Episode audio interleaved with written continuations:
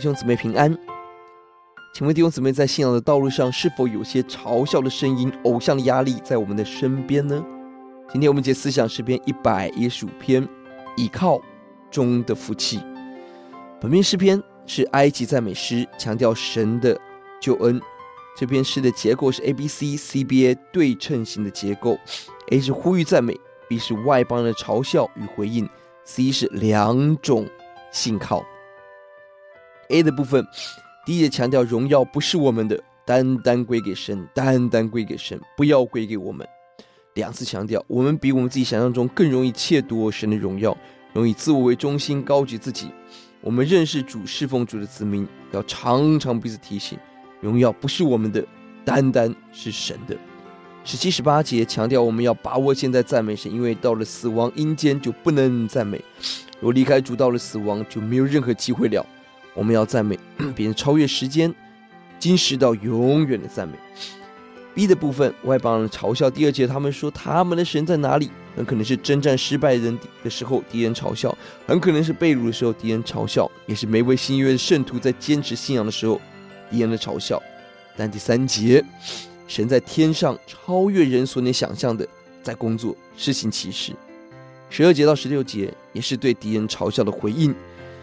十五、十六两次提到了神天，神在天上，与第三节做呼应。天是神的天，神是天地的创造者、所有者。十六节地却给了我们，一方面是恩典，让我们居住在地土，享受神的赐福；二方面是责任，是我们要好好管理神所托付的。另外，十二到十五节五次提到了赐福，神必定赐福我们，这是对第二节嘲笑的回应。当第二节人们嘲笑我们，你的神在哪里？我们要说，神是赐福我们的神。十二节以色列、亚伦家；十三节所有敬畏主的人，可能是外邦中归向神的人，无论大小，神要赐福。十四节福气延伸后代。十五节天上而来。中间 C 的部分四到八节是外邦人倚靠偶像，十九到十一节神的子民倚靠真神，做了强烈的对比。四到七节提到偶像的无力自救。表面经营，实则是人所造的。弟兄姊妹，今天一切的偶像、哲学、修行、宗教都是如此。泥菩萨过江，自身难保。第八节，一切做偶像的、依靠偶像的，都像偶像一样，或落入虚假、虚空、虚无的审判。相反的，神的子民却依靠神。